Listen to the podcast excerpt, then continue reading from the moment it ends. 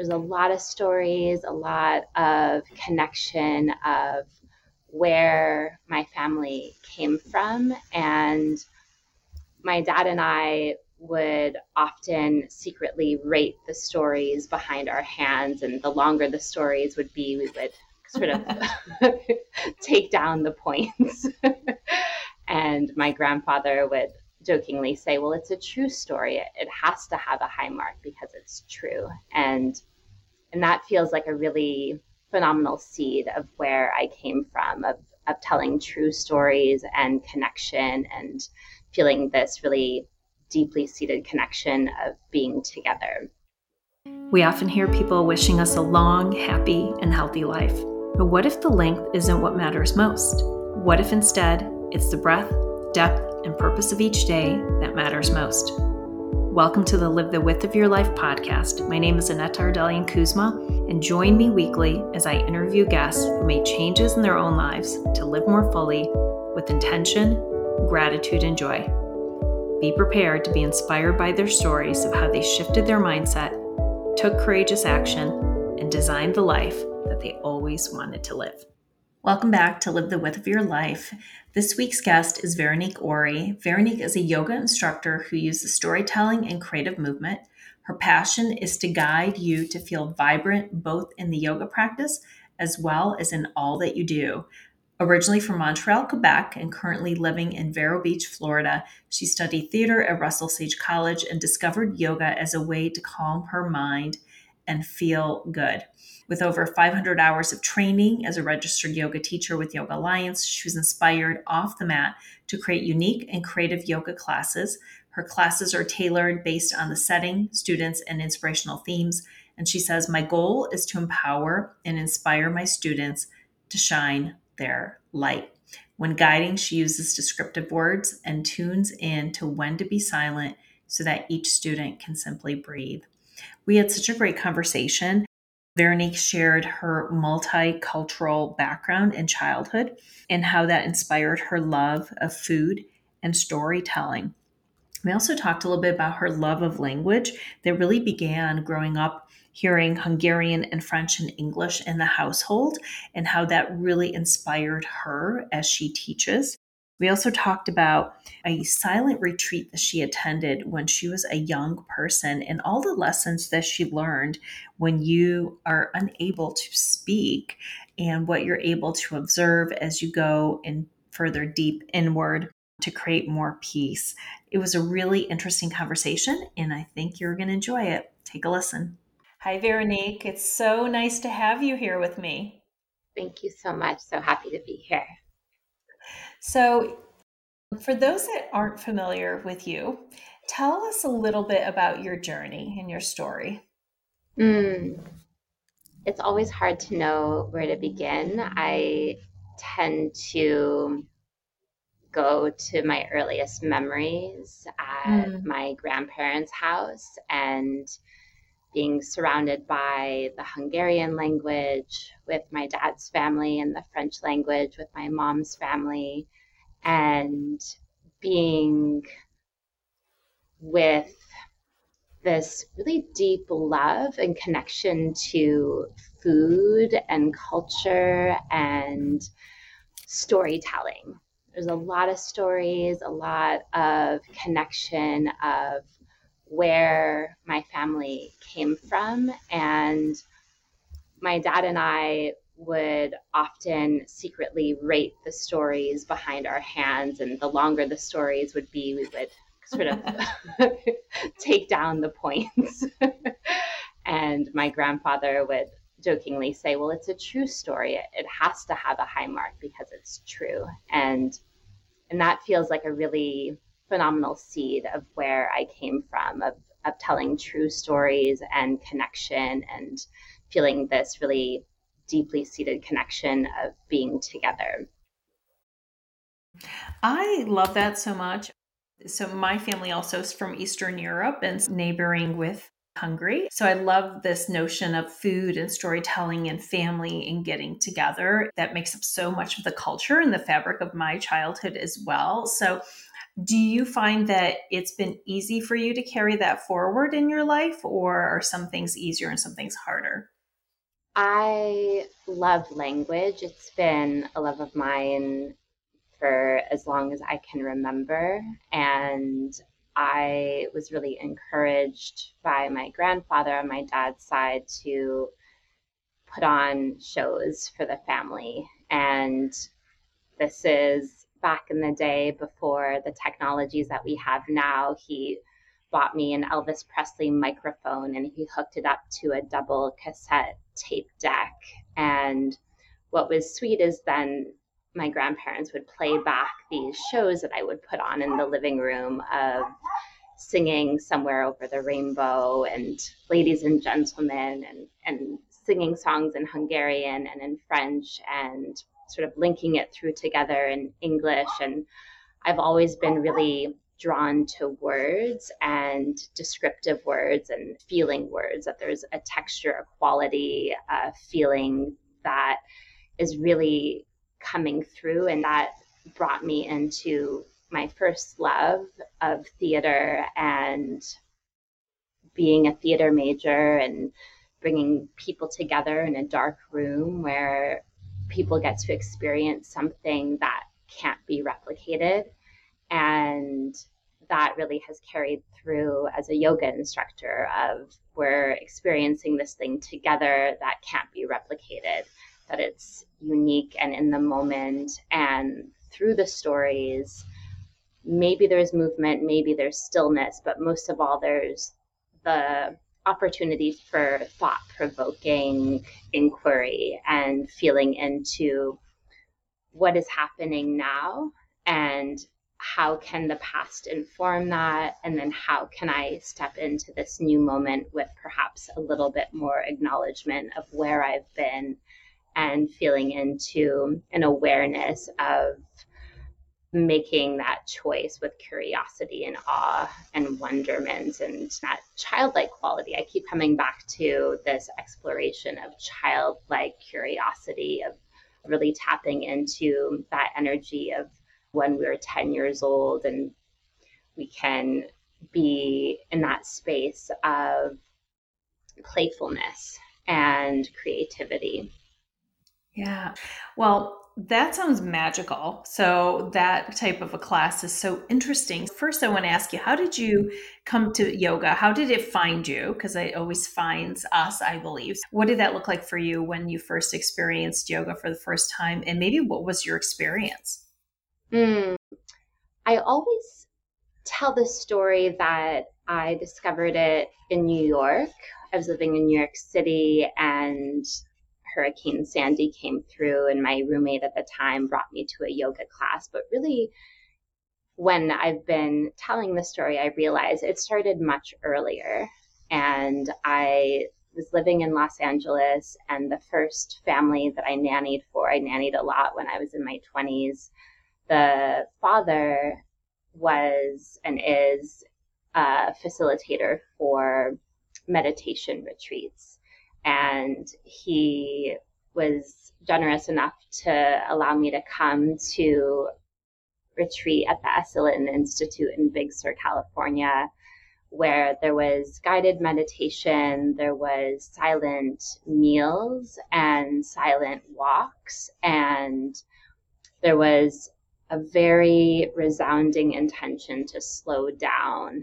And a lot of people in the West, like, we don't often think about that as an entry point to yoga. We think of yoga as you're on a yoga mat and you're making different poses with your body.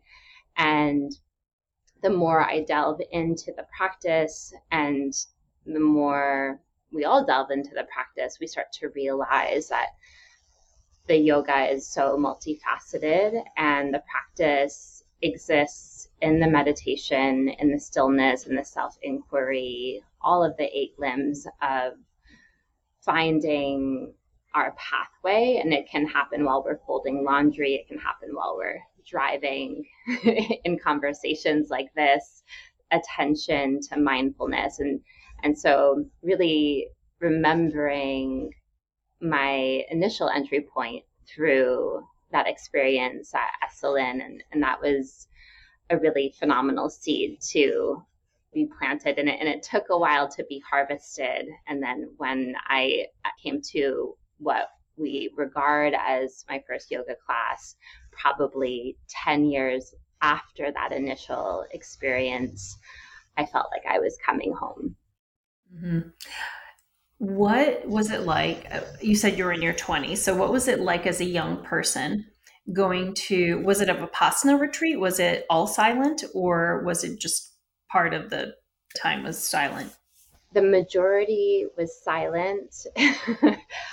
all of the meals were completely silent. It was a great freedom. And it feels like a really phenomenal 180 in a sense of how we began this conversation in storytelling and conversation and sharing to there's nothing that needs to be said out loud and tuning into perhaps what's going on inside and then in that quiet in putting the fork down in between bites really examining what the state of being is in this moment and how to acknowledge that with compassion. And I found it to be really peaceful. And I know that's not a lot of people's experience in the silence, but I felt really ready for that experience and, and really grateful for the opportunity. Wow, he must have seen in you a maturity or at least someone who maybe was curious enough to experience it because for so many people, I think we work to fill the space. You know, silence is uncomfortable.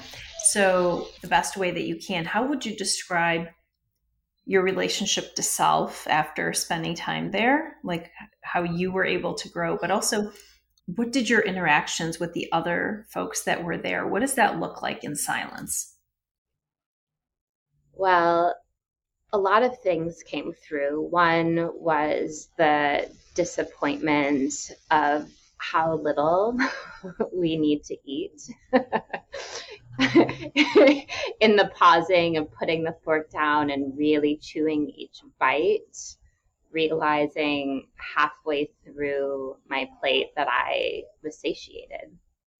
And I think overall that felt like the overarching feeling of how little we need to feel satiated in the tangible things in the conversation and what we eat, what we need to do, and sort of divorcing ourselves of this culture of more is better or needing to fill up the spaces, as you were speaking of. And in the slowing down and just really tapping into the simplicity of it all, that felt just so largely liberating of not needing to do anything at all. I definitely have a lot of type A like personality in my being. I started my nonprofit theater company at 22. I barely slept in my 20s and 30s. I always felt like I had to be doing and so now recounting this moment at the Esalen Institute and now circling to now I'm 42 and coming back to this space of slowing down and letting go of the extra and really inviting more of those spaces to surrender, just like really, really finding this deep, resounding freedom of acknowledging the simplicity that everything we need is inside of us and this liberation. And so much of the yoga practice is traveling through. And I really think of it as like a re remembering of this time and time again. It's so beautiful to think about this notion that we don't need a lot to be full or complete or satisfied, as you said, or satiated. But in our fast pace, we don't recognize it. We miss the cues, right? We ignore them. So, how have you been able to apply those learnings into your life today? Mm. So, one of the big practices that when I get asked this of what's the one thing I can do, I really think for me, what I find to be a large freedom is having my phone away from my person as often as possible. And in fact, I have my phone on Do Not Disturb all of the time unless I'm expecting a particular message. And I had a teacher explain it to me once that just really landed so much and shifted everything was when notifications come through and and there is a great desire to be connected right of like wanting to be available and wanting to be accessible however the way that she put it was when you have a notification come through you're focused on one thing and then it's as if someone comes up to you and just shoves you in the arm and it just completely derails what you were doing. And I thought, oh my gosh, that's exactly what happens. And so I have been in spaces where I needed to be on call for something or I'm waiting for something important. And I can really, in real time, feel how that affects me in my gut. I can feel my heart start to race. I'm very definitively shifting into the sympathetic fight or flight state of being. And so, as often as possible, I really find, if nothing else, finding that when I am doing something, it's like one thing at a time as much as possible, really tapping into my breath and allowing for the rest to sort of fade away into the distance as much as possible. And that's part of the meditation off of the mat. Yeah, I do the same thing. And it's so, how to describe it. It is very peaceful to not have to know that you can turn everything off and just sort of become much more still and present and focused. And the second I turn it on, like in the evening, if I'm like, okay, what happened? It's amazing to see how many things would have come through to disturb my peace throughout the day all the emails, all the text messages, everything else. It's so much. And I don't know that we do it because we want to stay connected. I just feel like people they have a fear that somehow they're going to be missing something that could be coming through instead of giving what we're focused on actually that same sort of priority or yeah it's interesting it's been like a very slippery slope i think with all the technology that is suddenly available to us Mm, absolutely.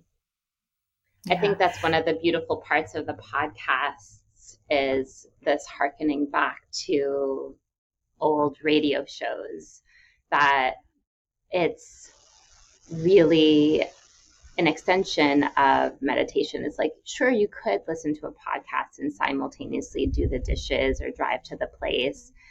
And it's hard to take everything in in that way. However, when we listen to a podcast or to a radio show, when we're just tuning into that sense of hearing, then we realize, oh, okay, when we're doing this one thing at a time, then we're able to actually fully process something in a way that we wouldn't ordinarily be able to while we're trying to multitask and do all of the things simultaneously. Yeah, I agree. I love listening to podcasts. I have so many that I really enjoy. And I do feel like it's such an intimate experience because you get to listen in on two people's conversation, of course, with their permission. But I do find that I always am able to leave with something that it, you wouldn't ordinarily maybe pick up on a standard TV show or something else that's available because it's so authentic, right? Like just two people chatting. Yes, I love it so much. so you started telling us the story of you were young and you had this passion for language and culture and food and storytelling, which I love your use of the uh, English language. It's just so beautiful. And so, how were you able to weave all that together into your career? Because you are a yoga teacher and you've done your 500 hour training, right? Which is for those that aren't in the space, that is beyond the standard 200 hours that yoga teachers normally go through for certification. So, how did you decide that this was something that was going to become a larger part of your life after taking that first class? Mm, So I was fortunate enough to begin my asana or the pose yoga practice, the poses that we take in the yoga practice while I was living in New York City. And I had really, really phenomenal teachers. And I started off with a little bit of an awareness of my body, just coming from the, a theater background. However, my theater background was in straight plays. I wasn't a dancer, I wasn't a singer.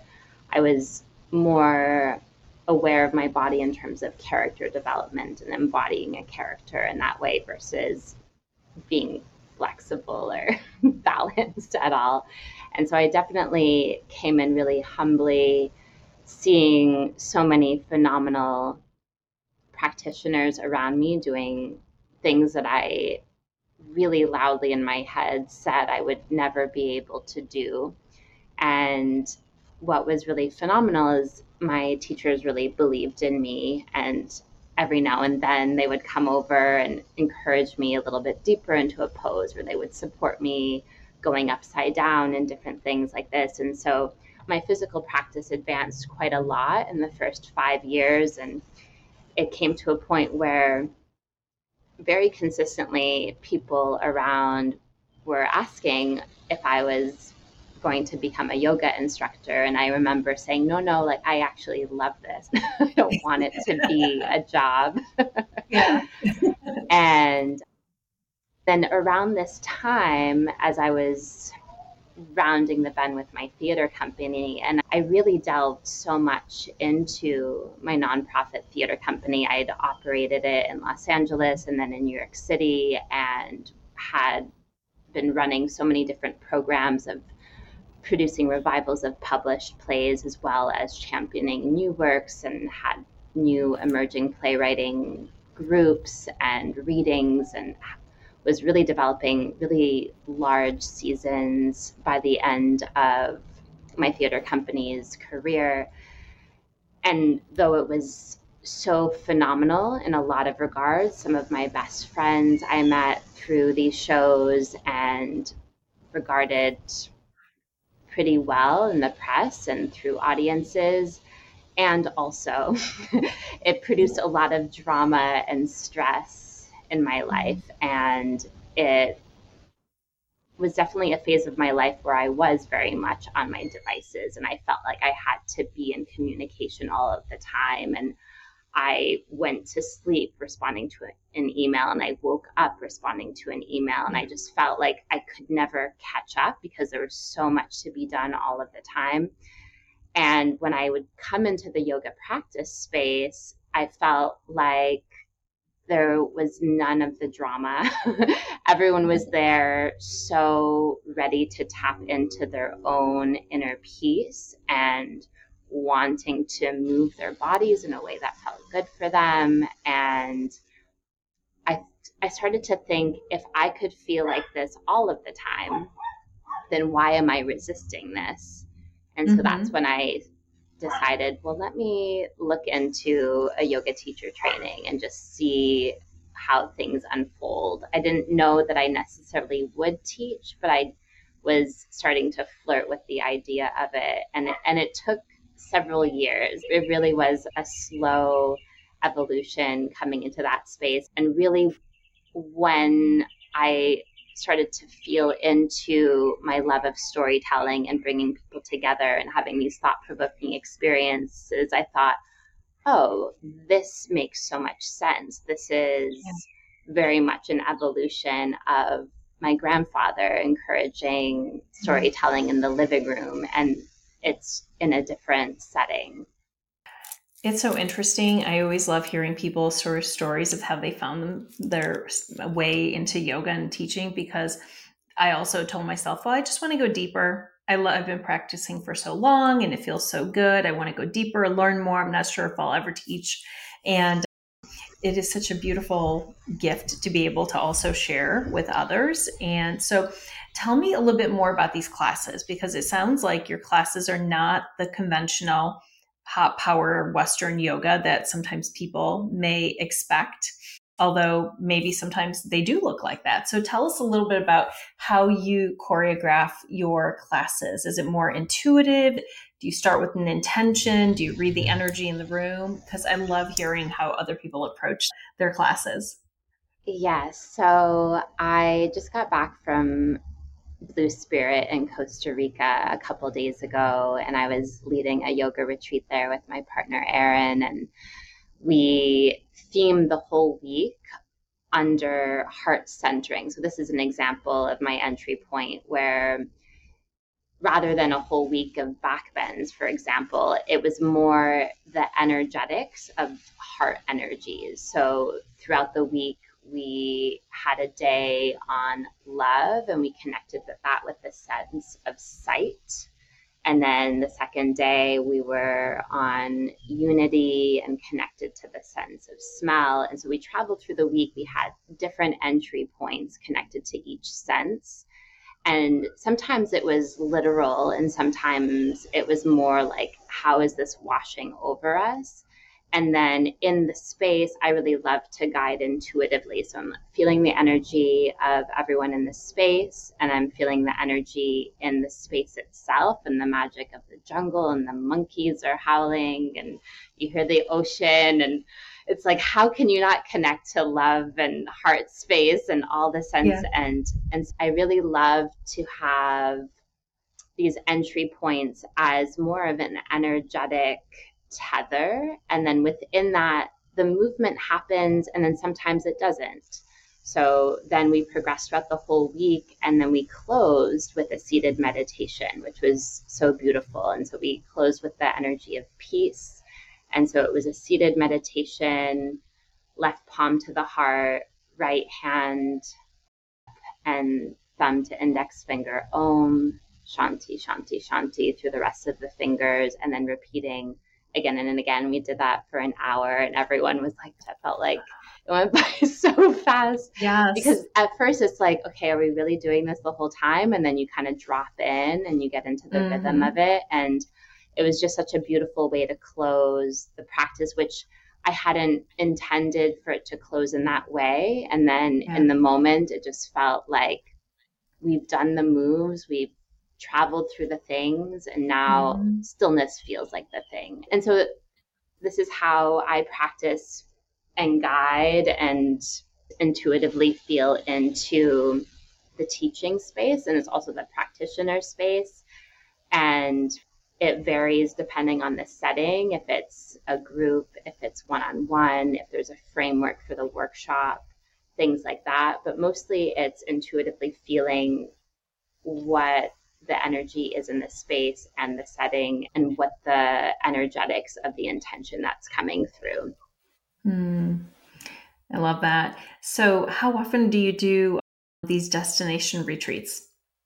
Right now, once a year. However, we're looking to add one more. We're in the phases of possibly adding one in the fall. So, looking to add a different part of the year. We've been traveling in Costa Rica the last couple years, which has been amazing. I really love Costa Rica and the culture and the food and the people and the setting and everything. And we had such a phenomenal group this past week and had a lot of feedback of people wanting to go to Italy and Portugal and all these yeah. different places. Yeah. And so feeling like, sure, let's go.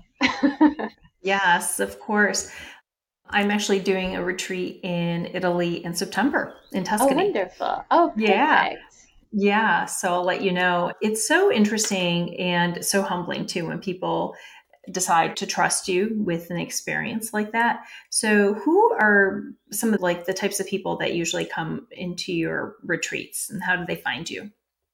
So the majority of people are connected to my partner Erin and I through classes or Erin's also a life coach, so some of her clients through that space, some of my private clients that I have locally here, as well as I have a lot of private clients on Zoom that are all over the world as well.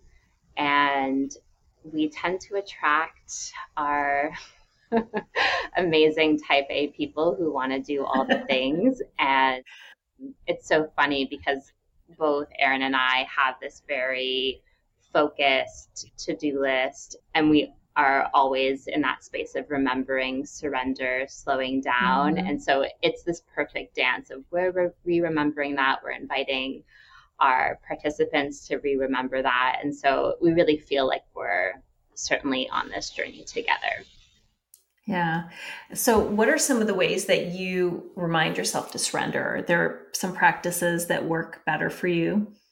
Mm, yes. So, I love moments of closing my eyes, and then I love moments of taking myself to nature.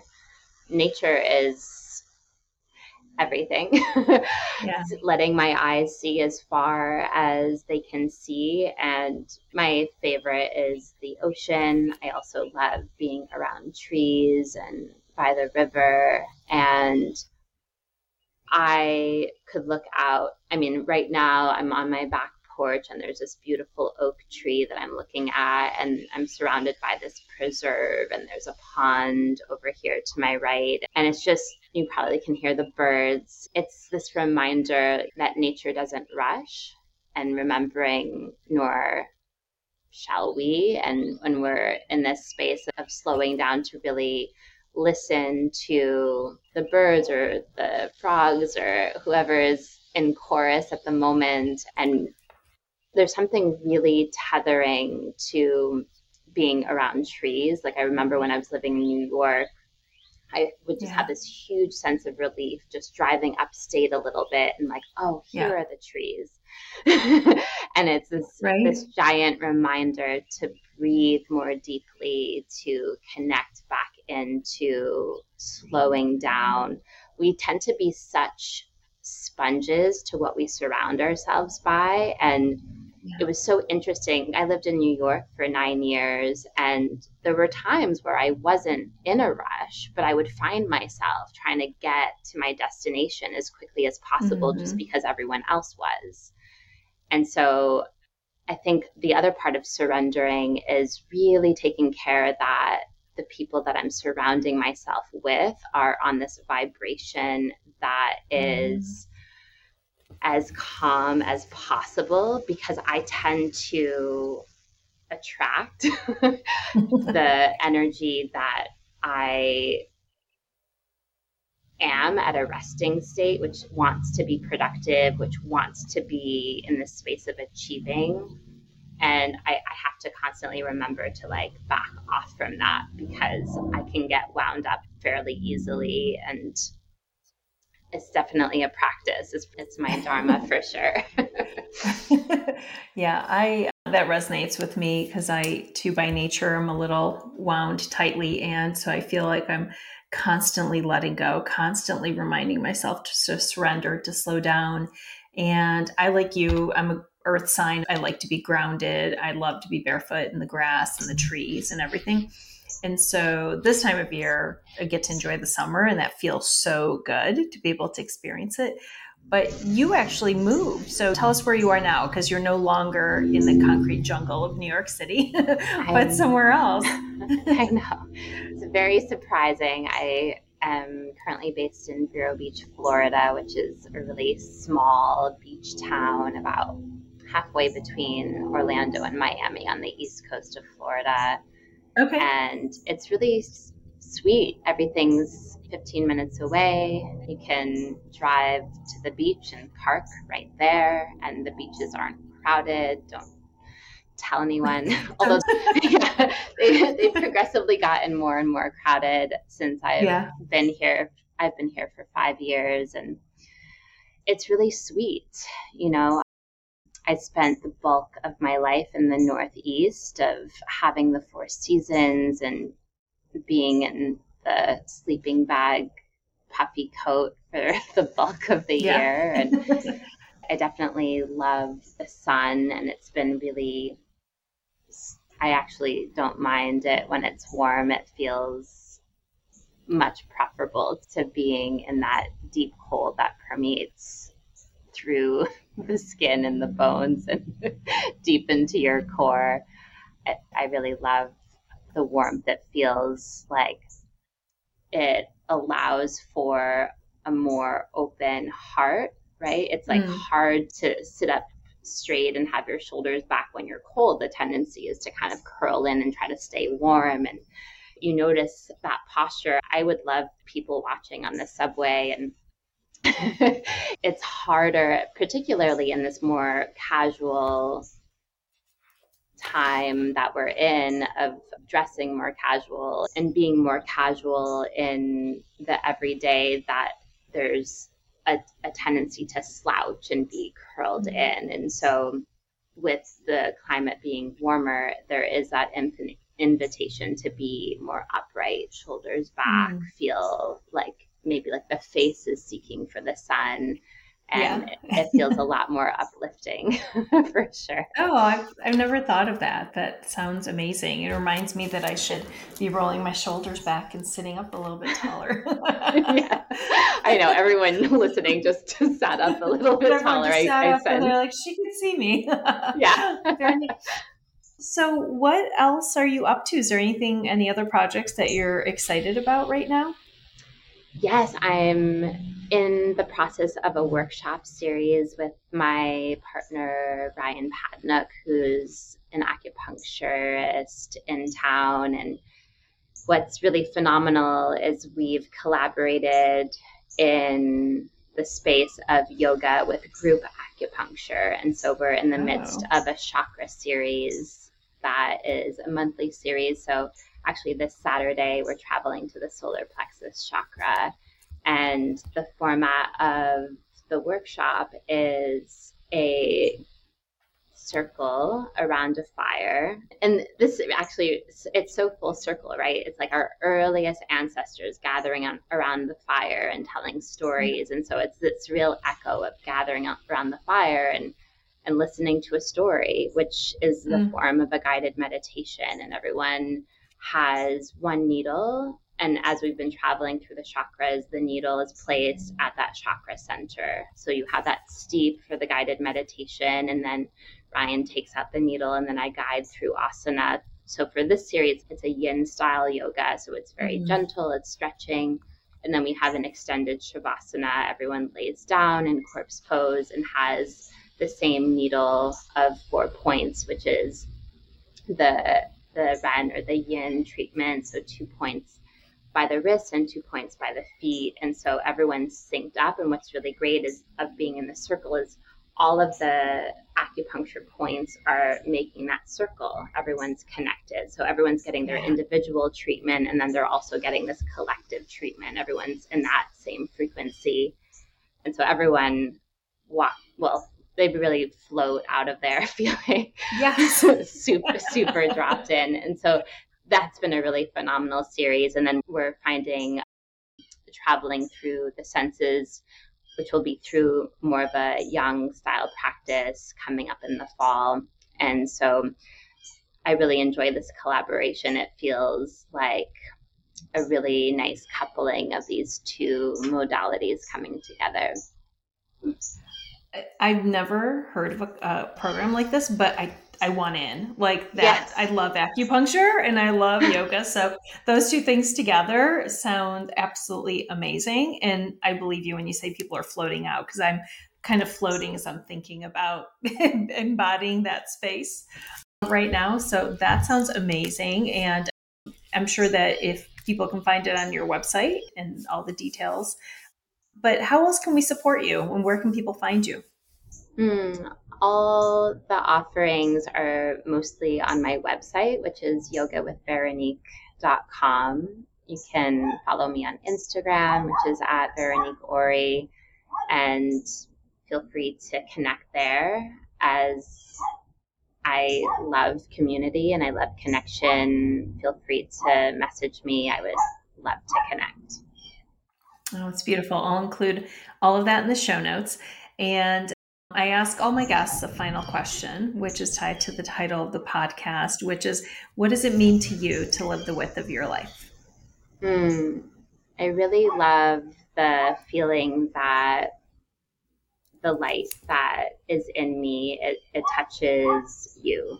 And then there's the opportunity for that to have a really powerful ripple effect. And so I visualize that like the perfect skipping stone hitting the water, and you feel and you see that ripple out as far as possible. And so I really love that idea. And I see that play out of how the practice transforms someone and then how that affects their relationships at home when they go to work then their kids and how it affects their relationships at school and then to their teachers and so on and so on. And and just really feeling the width of that expansion of how each of our lives can really enhance the whole. Mm. that's very beautiful Thank you so much, Veronique, for our time today. And thank you for just being such a bright, shining light in this world. I love all the work that you're doing. And I do believe that you are that perfect skipping stone, right? And that you are sending all those ripples out. And I hope to be able to join you on one of your retreats or one of your classes. It might be a special trip to Florida for me to experience that. So, yes, I would love that. Thank you. I feel the same about you. Thank you for You're... having me on your podcast. It was truly a joy. Uh, excellent. Well, hopefully, we get to have more conversations going forward. Thank you so much. Thank you. Thank you for listening to today's episode. If you have lost your zest for life and wondering if there is more to life than this, I want you to know that there is. If you are tired of being burned out and overworked, I was there and now I want to help you. Download my free, easy to implement daily routines checklist to empower you to take control of your personal health and well being and start to feel good again. Head out to my website for your copy, and I will see you next week.